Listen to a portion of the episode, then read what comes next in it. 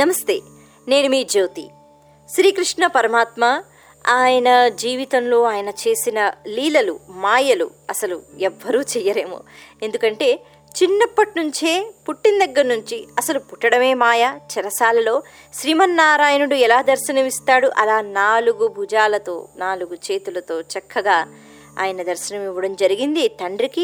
మరి తండ్రితో చెప్పడం కూడా జరిగింది, శ్రీమన్నారాయణ్ణి నేను మరి నన్ను తీసుకుని వెళ్ళి వేరే చోట పెట్టాలి, అక్కడ యోగమాయను తీసుకుని రావాలి అని. అలా పుట్టిన దగ్గర నుంచి, అలాగే బాలకృష్ణుడిగా ఉన్నప్పుడు ఆయన చేసిన రాక్షస సంహారం, దాని గురించి మాట్లాడుకుంటే మనకి ఎన్ని రోజులు సరిపోవు. ఇలా భాగవతం అంతా కూడా శ్రీకృష్ణుని కథలు, ఎన్నో మాయలు, ఎన్నో లీలలు.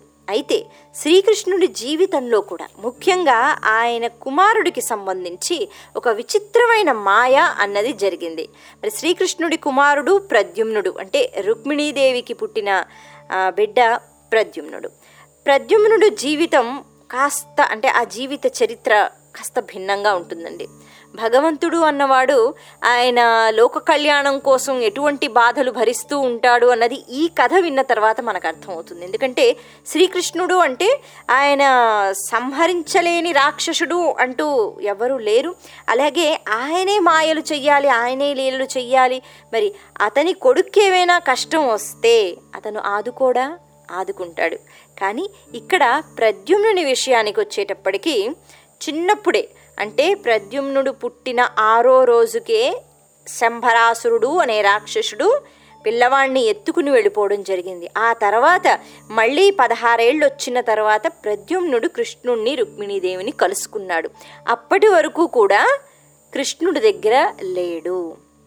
ఈ విషయం తెలిసిన కృష్ణుడు లోక కళ్యాణం కోసం కొడుకుని, అంటే కొడుకు ఎక్కడో ఉన్నాడు, ఈయన ఎక్కడో ఉన్నాడు, ఇలా జరిగిందనమాట. అంటే భగవంతుడు అన్నవాడు ఒక అవతారం స్వీకరించిన తర్వాత అంతా నా ఇష్టమే కదా అంటే కుదరదు. ఆయన ఎప్పుడూ కూడా భక్తుల గురించి, లోకం గురించి ఆలోచిస్తూ ఉంటాడు. మరి ఈ విచిత్రమైన కథ గురించి మనం మాట్లాడుకుందాం. ప్రద్యుమ్నుణ్ణి అలా ఒక రాక్షసుడు తీసుకుని వెళ్ళిపోతే అక్కడి నుంచి ఎందుకు తెచ్చుకోలేదు శ్రీకృష్ణుడు? ఇలా మనకి ఎన్నో అనుమానాలు రావచ్చు. వీటి గురించి మనం మాట్లాడుకుందాం. మీరు వింటున్నారు రాగా ఒరిజినల్. మన సంస్కృతిలో ఈరోజు మనం శ్రీకృష్ణ పరమాత్మకి, రుక్మిణీదేవికి పుట్టిన కొడుకు ప్రద్యుమ్నుడు, ఈ ప్రద్యుమ్నుడి యొక్క జీవిత చరిత్ర గురించి మనం మాట్లాడుకుందాం. పూర్వం శంభరాసురుడు అనే ఒక రాక్షసుడు ఉండేవాట. రాక్షసుడు కాబట్టి ఖచ్చితంగా అందరినీ వేధించటం. అయితే ఋషులు, మునులు యజ్ఞాలు, యాగాలు వాళ్ళు చేస్తుంటే వాళ్ళని విపరీతంగా ఇబ్బంది పెట్టడం, ఇలా చేస్తూ ఉండేవాట. ఒకరోజు కొంతమంది మహానుభావులు, మహర్షులు, వాళ్ళు యజ్ఞం చేస్తూ ఉంటే, బాగా ఇబ్బంది పెడుతుంటే వాళ్ళు శపిస్తారటండి. శ్రీమన్నారాయణుడి యొక్క అవతారం అంటే శ్రీకృష్ణ పరమాత్మగా ఉన్నప్పుడు, శ్రీకృష్ణ పరమాత్మ యొక్క కొడుకు, రుక్మిణీదేవితో పుట్టిన కొడుకు ద్వారా నీకు మరణం అన్నది సంభవిస్తుంది. ఇలా నువ్వు చెలరేగిపోతున్నావు, సరే నీ ఇష్టం, ఏదైనా చేసుకో, కానీ శ్రీకృష్ణుడికి ఎప్పుడైతే కొడుకు పుడతాడో వాడి వల్ల నీకు మరణం అని శపిస్తారటండి. సరే, మరి అప్పట్లో శాపం ఎలా ఉండేది? మహర్షులు ఏదైనా చెప్పారు, కోపంతో ఏదైనా శపించారంటే అది ఖచ్చితంగా అయ్యి తీరుతుంది, రాక్షసుడికి కూడా తెలుసు. అప్పటి నుంచి ఆలోచిస్తున్నట్ట, సరే పర్వాలేదు, శ్రీకృష్ణుడికి కొడుకు పుట్టిన వెంటనే ఆ కొడుకుని నేను ఎత్తుకెళ్ళిపోయి చంపేస్తే అయిపోయింది కదా, కంసుడిలాగే ఆలోచించాడు. శ్రీకృష్ణుడికి ఎటువంటి ప్రమాదం అన్నది వచ్చిందో అలాంటిదే కొడుకు కూడా వచ్చిందనమాట. మొత్తానికి రుక్మిణీదేవితో వివాహం అయిన తర్వాత వీళ్ళిద్దరికీ ప్రద్యుమ్నుడు జన్మిస్తాడు. పుట్టి ఇంకా 6 రోజులే, అంటే పురిటి మంచం మించి ఎత్తుకెళ్ళిపోతాడు. ఇక్కడ మనకు ఒక సందేహం రావచ్చు.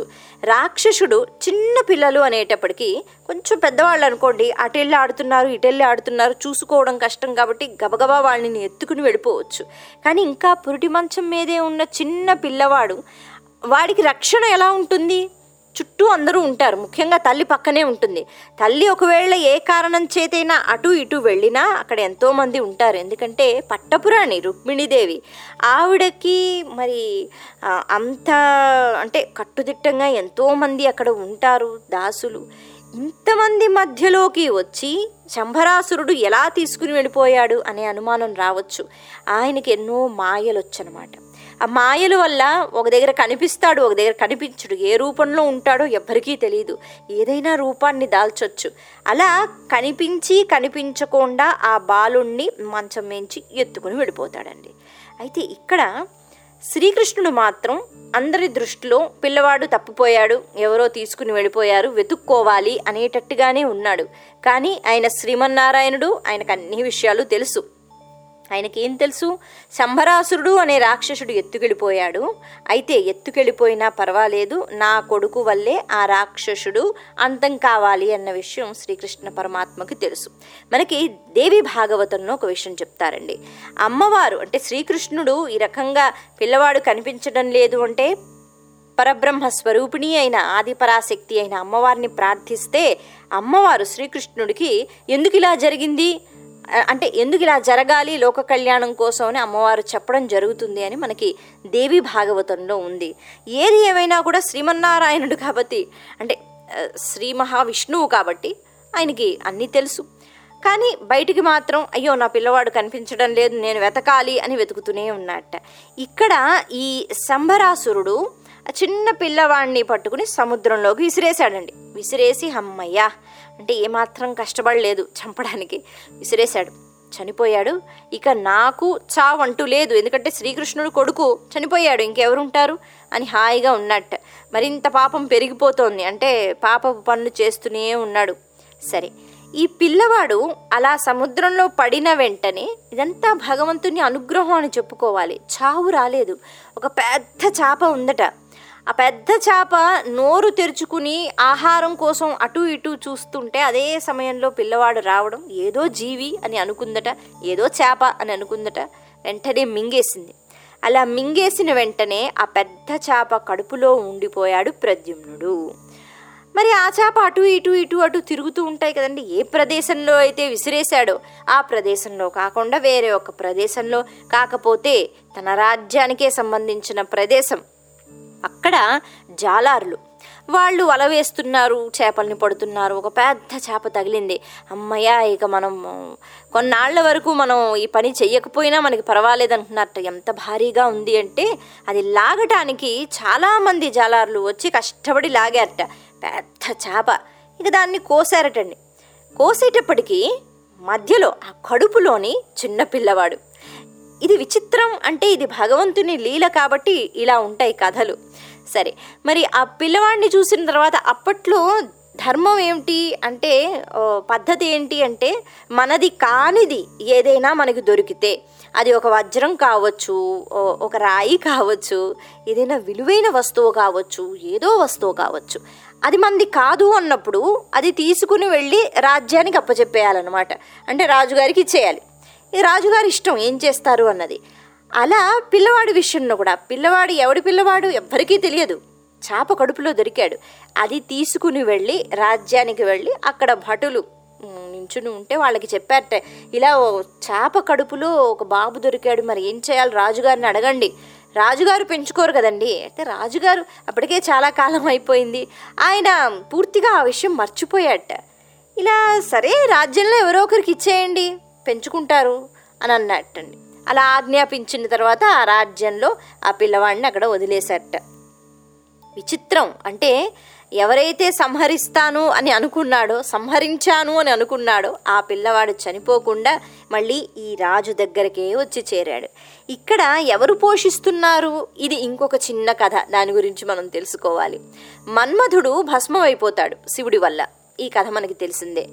అయితే అలా మన్మధుడు భస్మమైపోయిన తర్వాత రతీదేవి చాలా బాధతో ఏడుస్తూ ఉంటే, మన్మధుడిది కూడా తప్పు లేదు, మరి ఆయన లీల చూపించకపోతే, శివపార్వతులు కళ్యాణం జరగకపోతే కుమార సంభవం అంటే కుమారస్వామి జననం అన్నది జరగదు, తారకాసురుడు అనే రాక్షసుడు చావుడు, ఇవన్నీ ఆలోచించి పాపం మన్మధుడు కూడా ముందడుగు వేశాడు. ఏది ఏమైనా మన్మధుడు అలా భస్మం అయిపోవడం, రతీదేవి ఏడుస్తూ ఉంటే పార్వతీదేవి చూడలేక ఒక వరం ఇచ్చిందట, అమ్మ నీ భర్త నీకు మాత్రం కనిపిస్తూ ఉంటాడు, ఎవ్వరికీ కనిపించడు, అయితే శరీరం లేనివాడు, శరీరం అంటూ అంటే వెళ్ళి ముట్టుకుంటే ఏమీ అక్కడ తగలదు శరీరం, కాకపోతే నీకు కనిపిస్తూ ఉంటాడు అనే వరం ఆవిడ ఇస్తుందట. ఆ తర్వాత ఒక్కసారైనా శరీరంతో, అంటే కళ్ళు ముక్కు చెవులతో శరీరంతో నేను చూసుకోలేనా నా భర్తని అని ఆవిడ బాధపడుతుంటే, అప్పుడు పరమేశ్వరుడు రానున్న కాలంలో శ్రీమన్నారాయణుడు శ్రీకృష్ణుడిగా అవతరిస్తాడు. అప్పుడు శ్రీకృష్ణుడికి ఒక కొడుకు పుడతాడు. ఆ కొడుకే నీ భర్త మన్మధుడు. మన్మధుడు ఆ రూపంలో పుడతాడు. అప్పుడు నువ్వు చక్కగా ఒక ఆకారం, అంటే ఒక రూపంలో నీ భర్తను నువ్వు చూసుకోవచ్చు. అంటే శరీరం ఉంటూ ఒక రూపం, ఆ రూపాన్ని నువ్వు చూసుకోవచ్చు అని చెప్తాడటండి. ఇలా రతీదేవి ఎదురు చూస్తోందట, ఎప్పుడు శ్రీకృష్ణుడికి పిల్లవాడు పుడతాడు, ఆ పిల్లవాడిని చూసుకోవాలని. అయితే ఆవిడకి అన్నీ తెలుసు. మరి శంభరాసురుడు అనే రాక్షసుడి దగ్గర ఆ పిల్లవాడు వచ్చి చేరాడు కాబట్టి ఆవిడ కూడా ఒక స్త్రీ, ఒక సామాన్య స్త్రీలా చేరి ఆ పిల్లవాడిని జాగ్రత్తగా చూసుకోవడం, ఆ బాధ్యత ఆవిడ తీసుకుందట. ఆవిడ ఎవరు అన్నది ఎవరికీ తెలియదు రాజ్యంలో. నేను పెంచుకుంటాను పిల్లవాడిని అంటే సరే పెంచుకో. ఆవిడ పెంచుకుందట. పెంచుకున్న తర్వాత యుక్త వయసు వచ్చిన వెంటనే అప్పుడు ప్రద్యుమ్నుడికి అన్ని విషయాలు చెప్పిందట. ఇక్కడ ఎంత జాగ్రత్తగా చెప్తుంది అంటే, నాయనా నువ్వు అంటే నేనే నీ తల్లి అని నువ్వు అనుకుంటున్నావు, ఎందుకంటే నేను పెంచుతున్నాను కాబట్టి నేనే అన్నీ అని నువ్వు అనుకుంటున్నావు, కానీ నేను కాదు అని చెప్పిందట. అలాగే నీ తల్లి రుక్మిణీదేవి నువ్వు పుట్టిన ఆరో రోజుకే నిన్ను ఎత్తుకొచ్చేశాడు ఈ శంభరాసురుడు అనే రాక్షసుడు. అంటే ఇప్పుడు ఈ రాజ్యంలో మహారాజు అని ఎవరినైతే మనం అంటున్నామో ఆ రాజు. ఇలా చెప్తూ ఉంటే ప్రద్యుమ్నుడికి ఆశ్చర్యం అని ఒక్కసారి అలా ఉండిపోయాడట. శ్రీకృష్ణుడి కొడుకువి నువ్వు అని చెప్పి ఇలా ఈ రాక్షసుడు ఎత్తుకొచ్చేశాడు. ఎందుకు ఎత్తుకొచ్చేశాడు అంటే, వాస్తవానికి నిన్ను చంపేశానని అనుకున్నాడు. అయితే నువ్వు చనిపోలేదు, పెద్ద చేప మింగేసింది. ఆ చేపని జాలర్లు వాళ్ళు పట్టుకున్నారు, అందులో నువ్వు దొరికావు కాబట్టి రాజ్యానికి అప్పచెప్పారు. అయితే అదృష్టం ఏమిటంటే అప్పటికి రాజు అంటే రాక్షసుడు ఆ విషయాలు మర్చిపోయాడు, ఎక్కడో విసిరాడు, అప్పుడే చనిపోయావని అనుకున్నాడు. అలా అనుకోకుండా నువ్వు ఇక్కడికి వచ్చావు, నువ్వే శ్రీకృష్ణుడి కొడుకువి అన్న విషయం ఆ రాక్షసుడికి తెలియదు. కాబట్టి ఇప్పుడు నీ కర్తవ్యం ఏమిటి, నువ్వు ముందు వెళ్ళి నీ తల్లిని కలుసుకోవాలి, అంతకంటే ముందు ఈ రాక్షస సంహారం అన్నది జరగాలి. అలా జరిగిన తర్వాత నువ్వు వెళ్ళి నీ తల్లిదండ్రుల్ని కలుసుకో, ఎందుకంటే అప్పటి నుంచి ఇప్పటి వరకు రుక్మిణీదేవి నిన్ను తలుచుకుంటూ ప్రతిరోజు బాధపడుతోంది, ఏడుస్తోంది అని రతీదేవి ఎంతో చక్కగా చెప్తుందటండి. అయితే చెప్పిన వెంటనే ఆయనకి చాలా కోపం వస్తుందట. ఇన్నాళ్ళు నా తల్లి ఎవరో తెలియకుండా, నా తండ్రి దగ్గర నేను ఉండకుండా ఇంత ఘోరం చేస్తాడు ఈ రాక్షసుడు, ఇప్పుడే చంపేస్తానంట. అయితే అప్పటికి వయసు ఎంత, 16-17. ఎన్నో శక్తులు, అంటే ఒక రాక్షసుణ్ణి, అందులోనూ మాయలతో కూడుకున్న రాక్షసుణ్ణి సంహరించాలి అంటే ఆ వయసు సరిపోదు, ఆ శక్తి సరిపోదు. రతీదేవి అంటుందట, నీకు ఈ కథ చెప్పడానికి కారణం ఏంటంటే నువ్వు ప్రమాంతంగా వెళ్ళిపోవడము, నువ్వు యుద్ధం చేయడము, మళ్ళీ ఓడిపోవడమో లేకపోతే చనిపోవడమో దాని గురించి కాదు, నువ్వు తెలుసుకోవాలి అని నేను ఈ విషయం చెప్పాను. అయితే ఇప్పుడు నీకున్న శక్తి ఇది యుద్ధం చేయడానికి సరిపోదు, ఇది పనికిరాదు, నీకు నేను అన్ని విద్యలు నేర్పుతానని అంటుందటండి. అలా రతీదేవి అక్కడ ప్రద్యుమ్నుడికి అన్ని విద్యలతో పాటు ముఖ్యంగా మహామాయా విద్య అన్నది చాలా కఠినమైన విద్య. అది అంటే గురుముఖత నేర్చుకోవాలండి, అంటే ఎవరికి పడితే వాళ్ళు ఏదో చేసేస్తే రాదు. అలాంటి విద్య నాకు తెలుసు కాబట్టి ఆ విద్యను నేను నీకు నేర్పుతాను అని మంత్రోపదేశాలు చేస్తూ మహామాయా విద్య అంటారు. ఆ మహామాయ విద్యను నేర్పిస్తుంది రతీదేవి. కొంతకాలం పడుతుంది. అయితే ఆ విద్యను బాగా నేర్చుకున్న ప్రద్యుమ్నుడు అప్పుడు నేను ఇక సంహరిస్తాను అంటే రతీదేవే చెప్తుంది, ఇక నీకు అన్ని శక్తులు వచ్చాయి అంటే అవతల వైపు ఉన్నవాడు కేవలం ఆయుధాలతో యుద్ధం చేస్తాడా, కాదు మాయతో యుద్ధం చేస్తాడు. అలా మాయతో యుద్ధం చేసిన వాడితో యుద్ధం చెయ్యాలి అంటే వాడికంటే ఎక్కువ మాయ అన్నది, మాయలు చేయటం మనకి రావాలి. అందుకని ఇప్పుడు నువ్వు, నీకు సరైన సమయం, నీకు అన్ని శక్తులు ఉన్నాయి, ఇప్పుడు అన్ని మాయలు నువ్వు కూడా చెయ్యగలవు, వెళ్ళు అని ఆశీర్వదిస్తుందట. ప్రద్యుమ్నుడు అప్పుడు వెళ్ళి చెప్తాడండి. చెప్పిన వెంటనే అసలు ఆశ్చర్యపోతాడు శంభరాసురుడు. అంటే ఇన్నాళ్ళు నువ్వు నా దగ్గర పెరిగావా, అప్పుడెప్పుడో ఒక బాలుడు దొరికాడు అంటే సరే ఉంచేయండి రాజ్యంలో అంటే నిన్ను నేను పెంచాను అంతే కదండి. మన రాజ్యం ఆ రాజు దగ్గర ఉన్న సొమ్ముతోనే కదా పిల్లవాడు పెరిగాడు. ఆయనకు ఒక్కసారి ఆశ్చర్యం వేసిందట. ఎంత పని చేశాను. అప్పుడు నేను కొంచెం ఆలోచించవలసింది, పిల్లవాడు ఎక్కడ దొరికాడు, ఎలా దొరికాడు అంటే ఏం పెద్దగా పట్టించుకోలేదు, బాధపడ్డట్టు. సరే ఇప్పటికైనా మించిపోయింది లేదు, పిల్లవాడు చూస్తే చిన్నవాడే, ఇప్పుడు చంపడం ఎంతసేపు అని అన్నట్ట. ఇక తన మాయను ఉపయోగించక ముందే అక్కడ ఉన్నది ప్రద్యుమ్నుడు ఆ శక్తి చూసి, ఆ భయం లేకుండా యుద్ధం చేయడం చూసి ఆశ్చర్యపోయాట. ఇక లాభం లేదు, నా మాయలను ఉపయోగించాలనుకున్నట్ట. ఎంత ఉపయోగించినా కూడా ప్రద్యుమ్నుడు ఆ నేర్చుకున్న విద్య ఏదైతే ఉందో ఆ విద్యను చక్కగా అక్కడ ఉపయోగిస్తూ మొత్తానికి శంభరాసురుడు అనే రాక్షస వధ అన్నది ప్రద్యుమ్నుడి వల్ల జరగాలి కాబట్టి అలా జరిగింది. ఆ తరువాత అతను మళ్ళీ చక్కగా విమానం ఎక్కి శ్రీకృష్ణుడి దగ్గరికి, రుక్మిణీదేవి దగ్గరికి అక్కడికి వచ్చేసాట. అక్కడ ఒక ఆశ్చర్యకరమైన సంఘటన మనకి చెప్తూ ఉంటారు. ముఖ్యంగా భాగవతంలో ఈ అంశం వచ్చినప్పుడు ప్రద్యుమ్నుడు శ్రీకృష్ణుడు ఎలా ఉంటాడో అలాగే ఉంటాడు అని అంటూ ఉంటారు. పీతాంబరం వేసుకుని శ్రీకృష్ణుడు అనేటప్పటికి ఎంత చక్కగా అందంగా ఉంటాడని మనకి వివరిస్తూ ఉంటారో అలాగే ప్రద్యుమ్నుడు కూడా అంతే అందంగా చక్కగా. అందులోనూ మనం మన్మధుడే మళ్ళీ పుట్టాడు అంటే మన్మధుడు అనేటప్పటికి ఇంకా ఆయనకంటే అందంగా ఎవరు ఉండరు.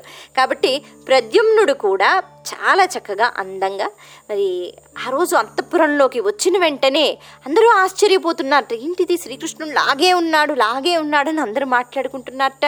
రుక్మిణీదేవి చూసి ఒక్కసారిగా తప్పిపోయిన కొడుకు గుర్తుకు వచ్చాడు. ఆమె అనుకుందట, నా కొడుకే పెద్దవాడయ్యుంటే బతికి ఉండుంటే ఇలాగే ఉండేవాడు అని ఆ వ్యక్తిని చూసి కన్నీళ్లు కారుస్తోందట. అప్పుడు ప్రద్యుమ్నుడి దగ్గరికి వెళ్ళి, అమ్మ నేనే నీ కొడుకుని అని చెప్పిన వెంటనే నిజంగా అటువంటి సందర్భాల గురించి మనం ప్రత్యేకించి మాట్లాడుకోనవసరం లేదు, ఎంతో ఆనందాన్ని పొందింది రుక్మిణీదేవి. ఇలా ప్రద్యుమ్నుడు అంటే జీవిత చరిత్ర కొంచెం భిన్నంగా ఉంటుంది. ఇక్కడ మనం ముందుగా చెప్పుకున్నట్టుగా కొన్ని అనుమానాలు మనకి రావచ్చు. శ్రీకృష్ణ పరమాత్మ ఆయనకు అన్నీ తెలుసు కదా, నేను అన్నీ చేయగలడు కదా, వెళ్ళడము, ఆ శంభరాసురుడు అనే రాక్షసుని చంపేయడము, పిల్లవాడిని తెచ్చుకోవడము చేయొచ్చు కదా. కాదు, లోకానికి ఒక ధర్మం అంటూ ఉంటుంది. ఋషులు మునులు ఆ రకంగా శపించారు కాబట్టి అలా తన కొడుకు ద్వారానే రాక్షస సంహారం జరగాలి. మరి ఏది ఏమైనా భగవంతుడు ఒక అవతార స్వీకరణ అన్నది చేసిన తర్వాత అందులో ఎన్నో కష్టాలు ఎన్నో నష్టాలు ఉంటూ ఉంటాయండి. మనం అనుకుంటాం దేవుడే కదా ఎప్పుడు హాయిగా ఉంటాడని. కాదు, దేవుడికి కూడా పాపం ముఖ్యంగా ఇలా అవతార స్వీకరణ చేసినప్పుడు ఎన్నో కష్టాలు భరించవలసి వస్తుంది. మీరు వింటున్నారు రాగా ఒరిజినల్. మన సంస్కృతిలో ఈరోజు మనం ప్రద్యుమ్నుడి గురించి, ప్రద్యుమ్నుడి జీవిత చరిత్ర గురించి మాట్లాడుకున్నాం.